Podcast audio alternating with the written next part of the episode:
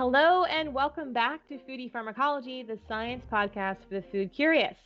This week, we're going to talk about a part of the body that many of us have a love hate relationship with, and that would be fat. My guest for the show today is Dr. Sylvia Tara, a biochemist who was driven to research fat, science, and lifestyle after she finally got fed up with eating less and exercising more than her slimmer f- friends throughout her life. In her best selling book, The Secret Life of Fat, she reveals the complex biology of fat, how it resists loss, and what to do to remove stubborn fat. Dr. Tara holds a PhD in biochemistry from the University of California at San Diego and a master's in business from the Wharton School of the University of Pennsylvania. She was also a consultant with McKinsey and Company and has worked at some of the world's largest biotechnology companies. Thanks so much for coming on the show, Dr. Tara. It's great to meet you. Great, thank you. Good to be here. Yeah.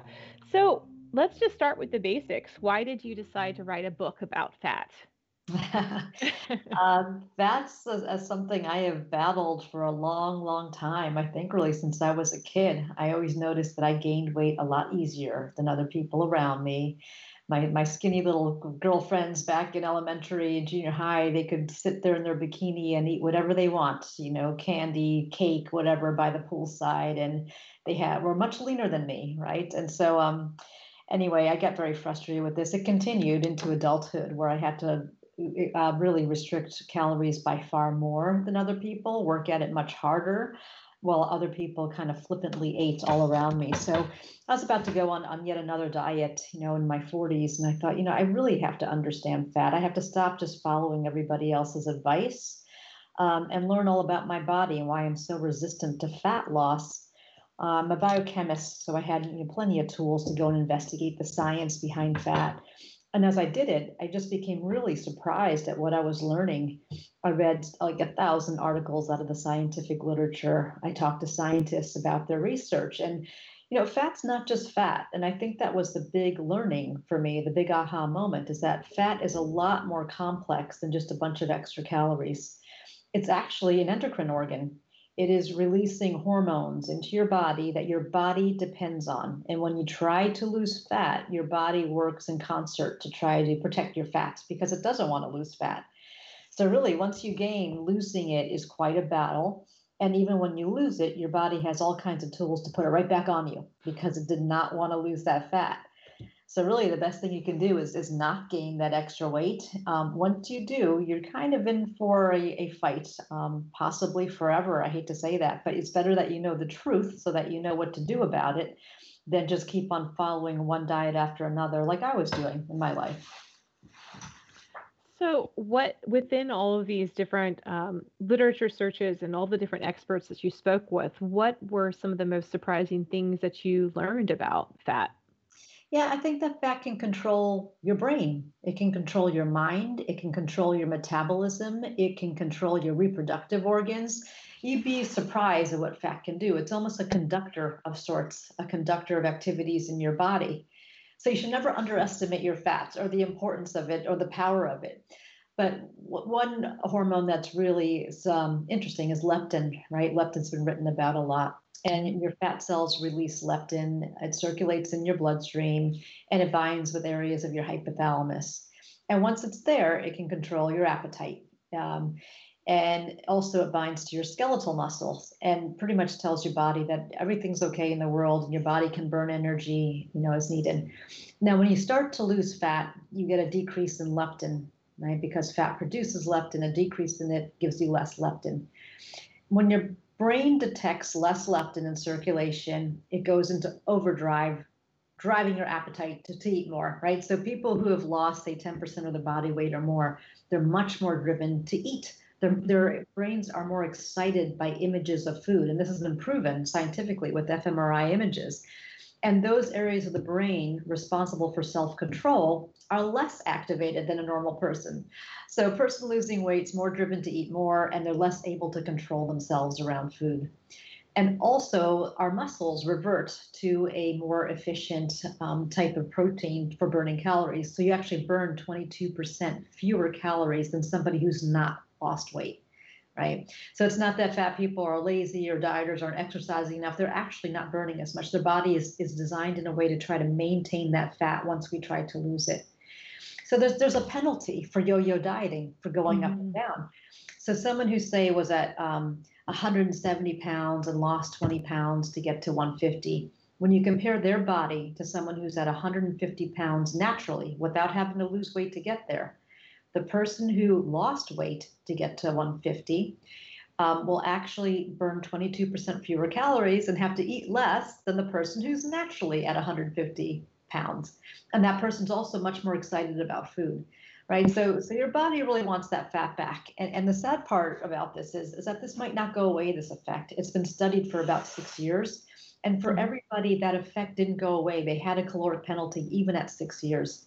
So don't let it depress you. I know that can sound very depressing, but it is the truth. It's what our bodies are. So if you're struggling with weight and you find that you regain it really quickly after you lose some, this is the reason why. And now that you know that, you know what you have to do. You really can't come off your diet you will have to eat less than people around you. It's why I had to eat less than people mm-hmm. around me. It's why I still love food and I love to, to look at food, but you know, I, I can't eat it all. So now that you know that, let it empower you to know what you have to do. You have to find a diet you like that you can live with and stay on it.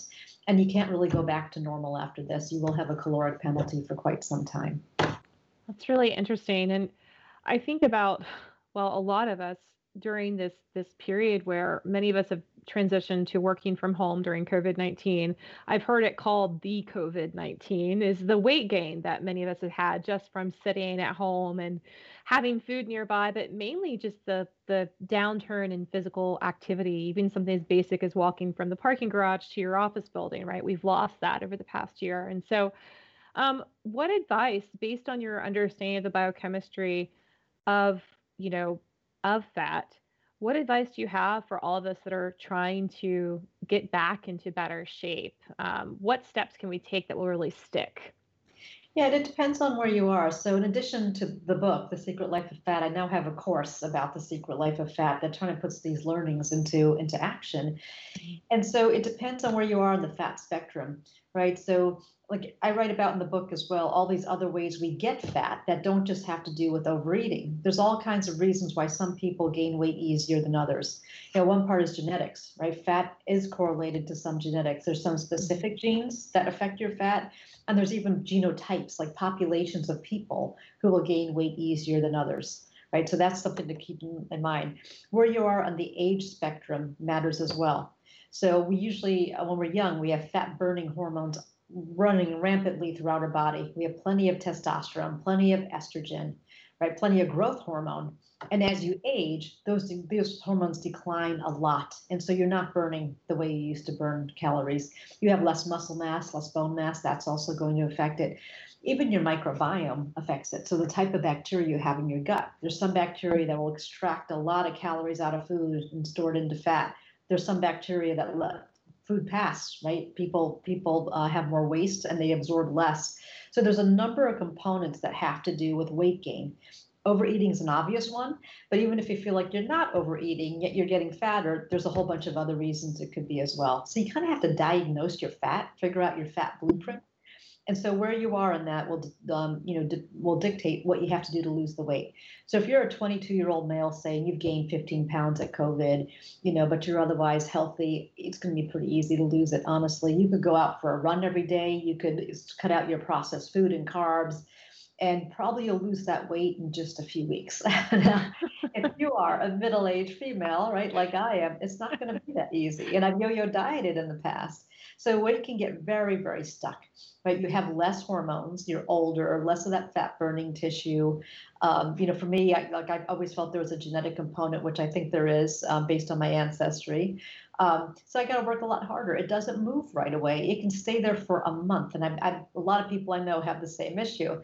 So you have to kickstart it. You have to take advantage of this body of biochemistry that we are. We're like a bag of biochemistry. So mm-hmm. how can you use that now to kickstart weight loss? And really, what you want to try to do is get up some of those fat burning hormones again. So, growth hormone, testosterone, you know, estrogen, things like that. And so, the more stubborn your fat is, the higher you have to ratchet up your efforts. I have found for really stubborn fat, uh, intermittent fasting is a really good one, right? Mm-hmm. Because um, it takes advantage of growth hormone, right? Our growth hormone levels peak at night while we're sleeping, and growth hormone is a really good fat burner. But when you eat, it actually mitigates the effect of growth hormone in your body. So if you eat close to bedtime or right after you, you wake up, your growth hormone levels are suddenly, you know, the, the activity at less, the effectiveness of it is a little bit less. So if you can stop eating, say at six o'clock, eat nothing until about nine or 10 o'clock the next day, it's more active, right? It can it can be more efficacious. So that that's a good one. Exercise will become more important as well, right? So exercise also increases testosterone um, and growth hormone as well, right? Mm-hmm. So doing regular exercise, but you just have to you have to ratchet up your efforts as you age and as you've had more fat and more yo-yo dieting, and you have to keep on it um, when you're dealing with the biochemistry of your body, one signal that says, okay, well, we're okay now, there's enough, you know, we're, we're eating, it actually throws off the whole path and it can set you back for like a week or so. So all the little things become really important the older you get. And the book is filled of, you know, it's filled full of 100 tips. so we can only go into it so much here. So I'm talking at a very high level. But really, you just have to get smarter with age. And if your fat is stubborn, you have to know the tricks about fat. That's great. Well, let's talk about this concept of fat as an organ, which is something that you allude to um, in the book. What do you mean by that? And and let's dive a little bit deeper to some of those hormones. Like what? How does fat regulate the body's actions? Yeah. So uh, when I say um, fat is an organ, that's because a lot of people think of fat as it's just extra calories that are stored in your body right? And, and we know that's not true no, now. We know that it's actually releasing hormones, just like your pituitary gland releases hormones, your thyroid gland releases hormones. Fat is one of those organs that's releasing hormones. And that's what makes it an organ and not just a tissue, right? Is that it's actually active in our body. It's signaling to other organs in the body what to do, right? And it's taking signals back as well. And so that's what's meant by it's an organ. You, you can think of fat like skin. You know, I think like a one square inch of skin is like a piece of skin tissue, right? Not a big deal. But skin in its totality all over our body also acts like an organ, and fat is the same way. So you got to respect it a little bit more, right, for what it is. It's not just um, a relic of the past um, that we don't need anymore because we have food everywhere. Like like fat is doing more than just storing calories. And we talked about leptin, right? We talked about mm-hmm. how it produces leptin. That's the, a key hormone it produces. It also produces other hormones that our body depends on. Adiponectin is another one. Um, and then estrogen is another another important one. And there's a whole host of others, and we don't have a very you know complete clarity on what all the hormones do. Fat research is fairly new. Mm-hmm. Probably started in the 1980s, 90s as, as obesity grew the NIH and other funding organizations started funding fat research more, diabetes research more. And with that added research came more insight about what fat really is. It wasn't really known before. And so our learnings about fat are fairly new um, about how it interacts in our body, how it protects itself, how your body protects it, even using hormones and a number of other things.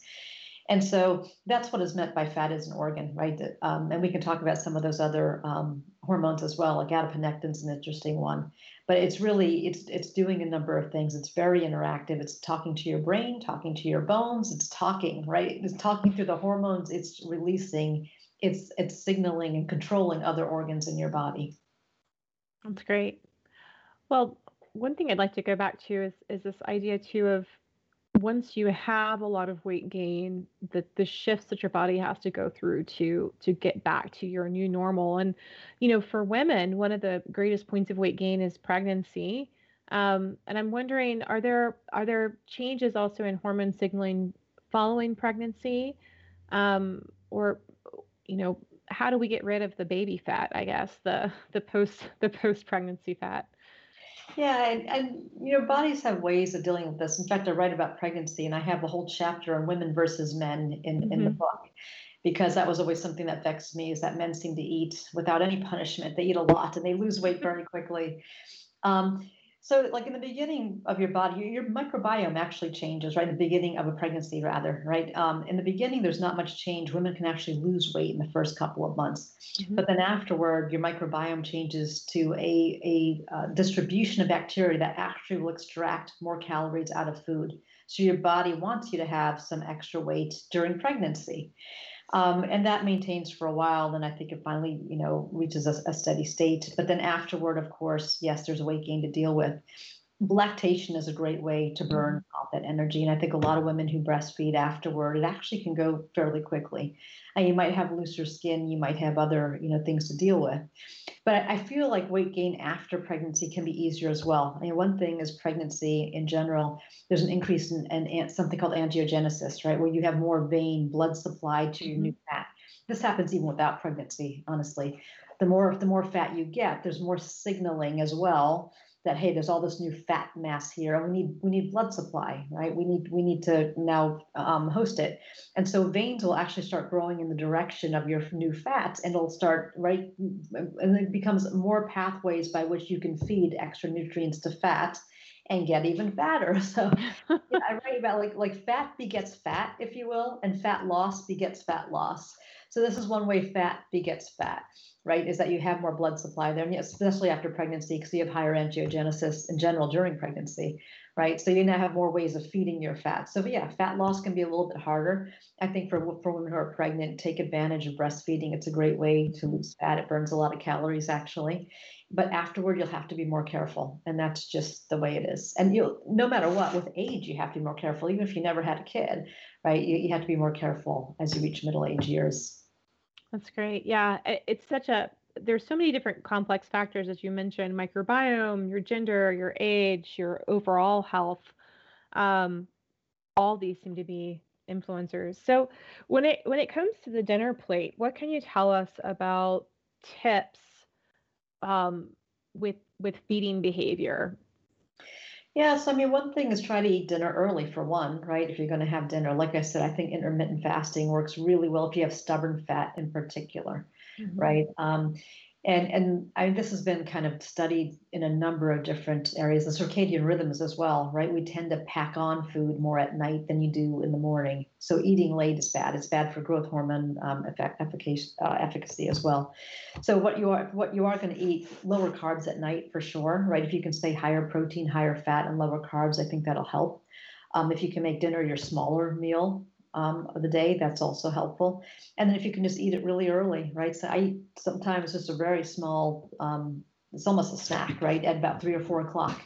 And I don't eat again until the next day. And that's about the only way I can kind of maintain weight loss, right? And I'm, I'm middle aged, had two kids, you know, have all these these things I fight with. So that's what's been the most um, I, I, think one of the best ways to do it. I mean, the other way, it doesn't work for everyone, especially if you like to have dinner with your family. So the other thing to take into consideration what diet works for you, right? And your lifestyle, because you will have to stay on this diet for a long time if you have stubborn fat. You can't pick one that's faddish, right? That's something mm-hmm. for six months and then you think you can come off and be normal again because you won't be able to be normal again. So if dinner is important to you, I've known people who've done other things. They almost, you know, very little during the day, right? Maybe um, just like a, a, something, a piece of toast for breakfast, a yogurt for lunch, and then they'll go on and they'll have a small, you know, medium-sized dinner with their family, and they've been able to maintain weight too. So it's again, it's about prolonging the fast. That's just a different time that they actually eat. But I think actually eating early in the day has better effects. If you can do that, I think that's the better one to stop at about, you know, have your main meal before two o'clock and then something light maybe a little bit later. But if you can't, right? And again, this has to work for you forever. So if you need to have dinner, have it. But then, you know, keep your fast going in the morning if you can. Yeah.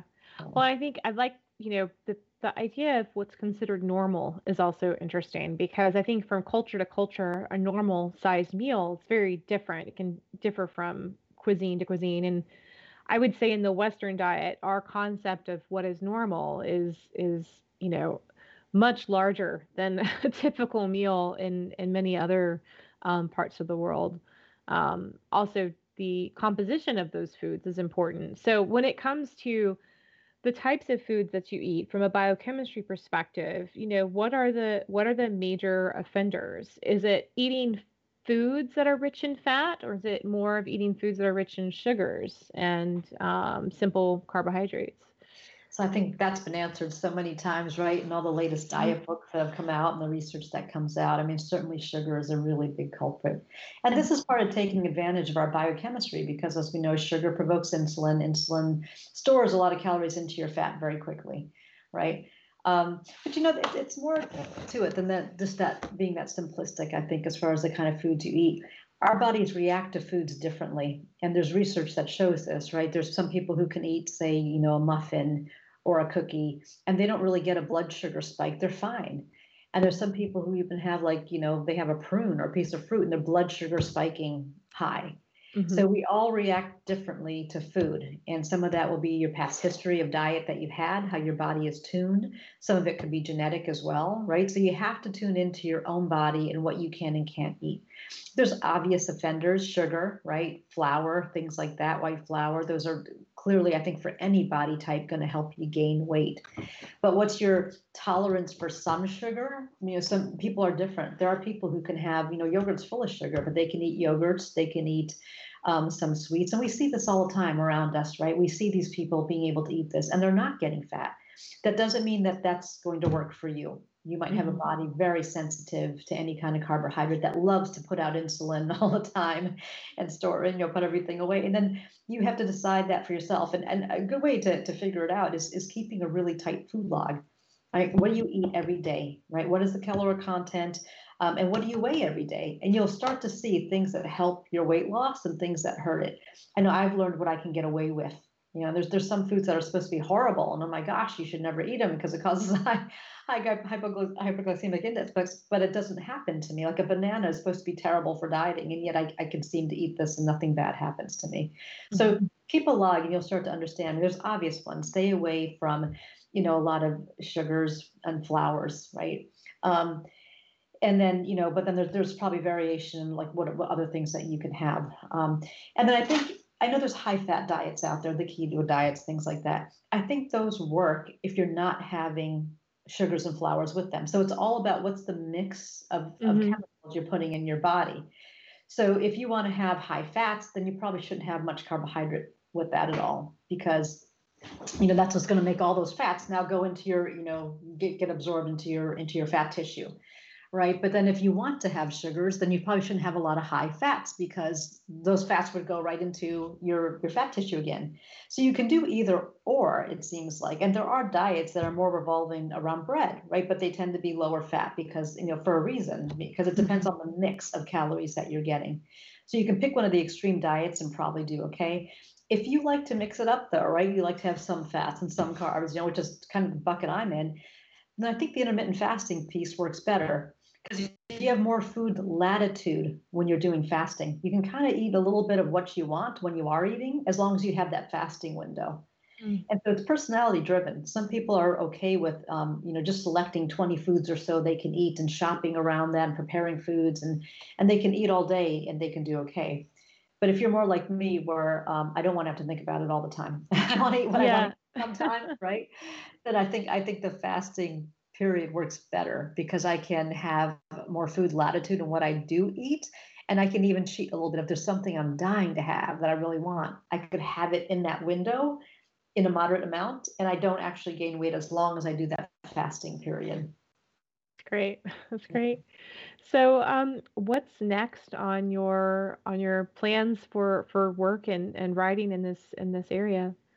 Yeah, I think I've gotten much more interested in the psychology of food and weight loss, right? Because mm-hmm. that's almost the biggest barrier you have to solve first before food starts mattering because we all know what to do. I mean, there's dieting's been around for uh, you know a hundred years. There's been tons of diet books, and um, but it's almost how do you how do you get there? How do you start? Right? How, how do you get yourself to want to be this new person and go on what is really a kind of life changing journey, if you will? and it, it's not a light undertaking. I, th- I, think a lot of us can lose five or ten pounds. Do we stay there, right? And what mm. does it mm. stay there? And you know, there, there's some research done. There's a National Weight Control Registry where they study people who've had success with long-term weight loss, and what do they do to get there? And there's a lot of effort applied. Like they actually do keep a, a, log. They log the food very consistently. They weigh themselves consistently. They exercise consistently. If they gain a couple pounds they take it right off right? So it's, it's a matter of being on it all the time and, and the problem with doing that is that you get tired of this right? You get mm-hmm. tired of a life that's so constricted and i just want to let loose and you know have a beer and a pizza or whatever right? So, so like it, it, there's a, a process of building up your mental muscle if you will to be able to stay on this restriction forever every day.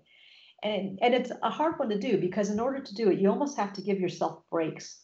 There, there's research now showing that people who like stay on like a, a regimented behavior pattern, it starts to wear off after a while and they get you know a little lazier and they let loose like like doctors in hospitals who are told to wash their hands all the time wash your hands wash your hands they notice that towards the end of the day they do it less they just get tired of it mm-hmm. but if you give them breaks during the day they'll actually continue to wash their hands for longer right and, and so there's something around giving yourself a break yet not going down a slippery slope of, of losing all of your right progress mm-hmm. today and getting back on the same kind of zeal that you had before and how do you get back on quickly i think that's the missing piece in psychology for anything for any kind of behavior modification and when I, I talk to um, coaches, people who do uh, medical weight loss, like at Tufts University and Joslin Center, and, and coaches, right, personal coaches as well, mm-hmm.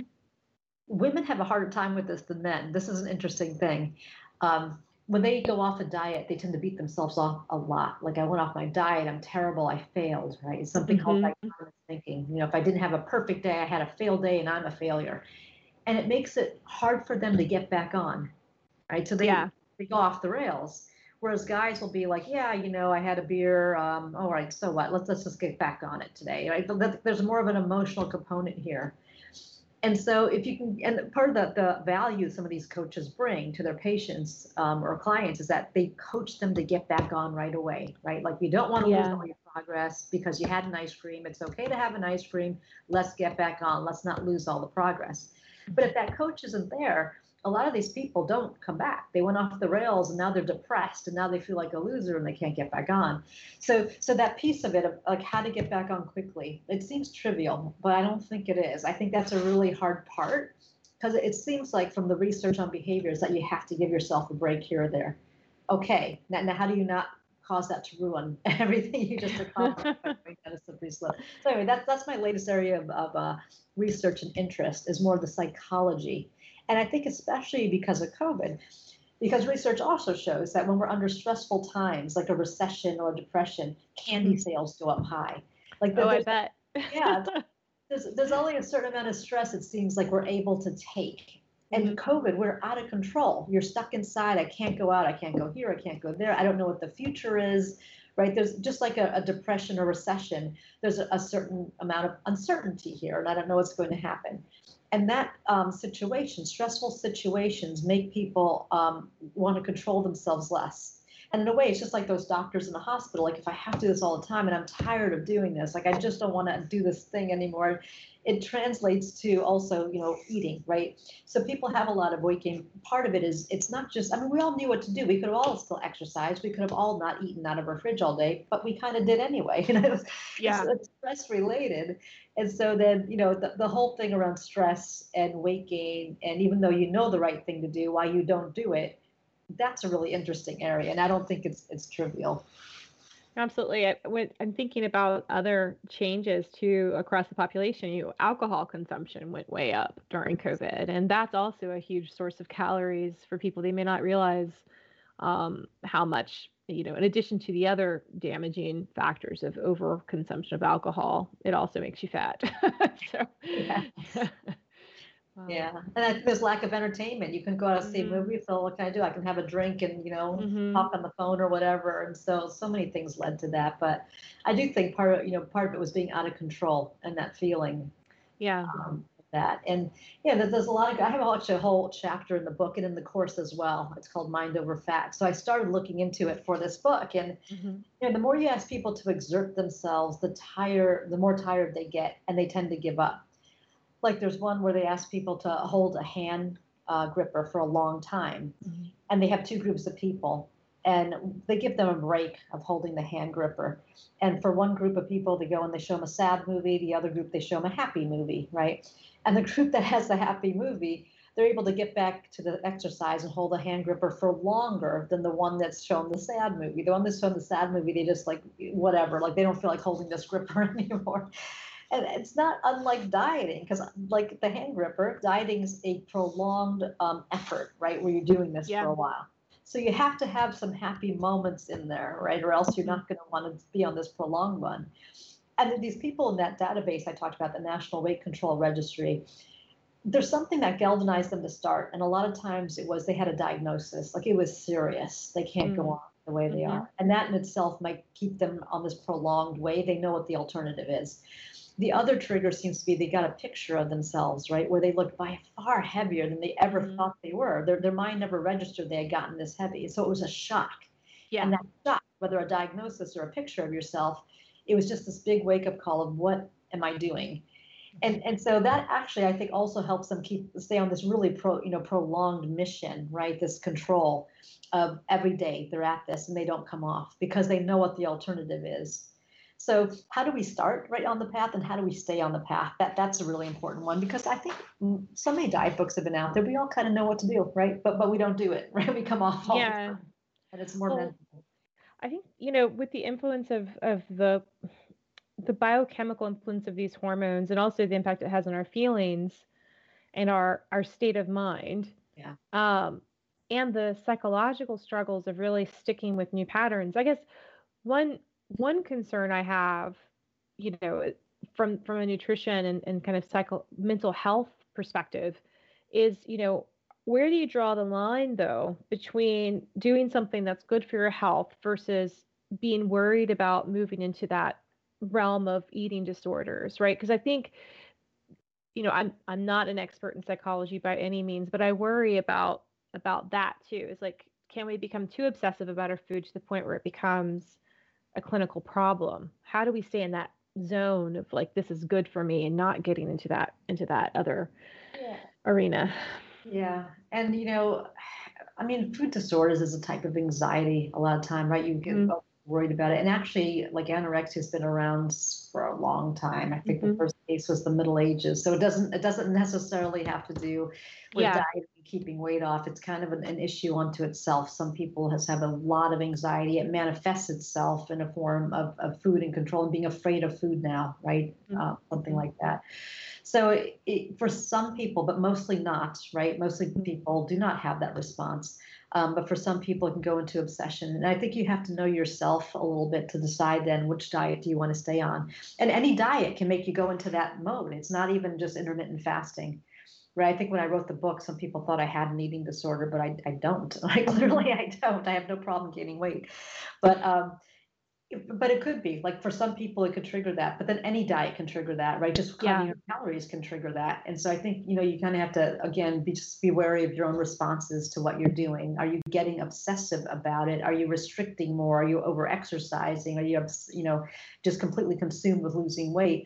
Everything has to be in a balance and if you're on, on any of that and even if it's manifesting in other places other types of obsessive compulsive disorder that you're seeing it's just something to be careful of that it doesn't start to manifest in your diet. And if you start, think it does, then you should certainly see a specialist or an, eating disorder specialist. But I mean, I think that the vast many of millions of people who are overweight would tell you that's not happening far and wide. I think there's a small percentage where yeah. it could trigger that behavior, but that if you have a propensity for that behavior, it's there even if you don't diet, right? Or even yeah. if you pick a, a different diet where you eat all day but you eat a certain type of food, it's always going to be there and should be treated.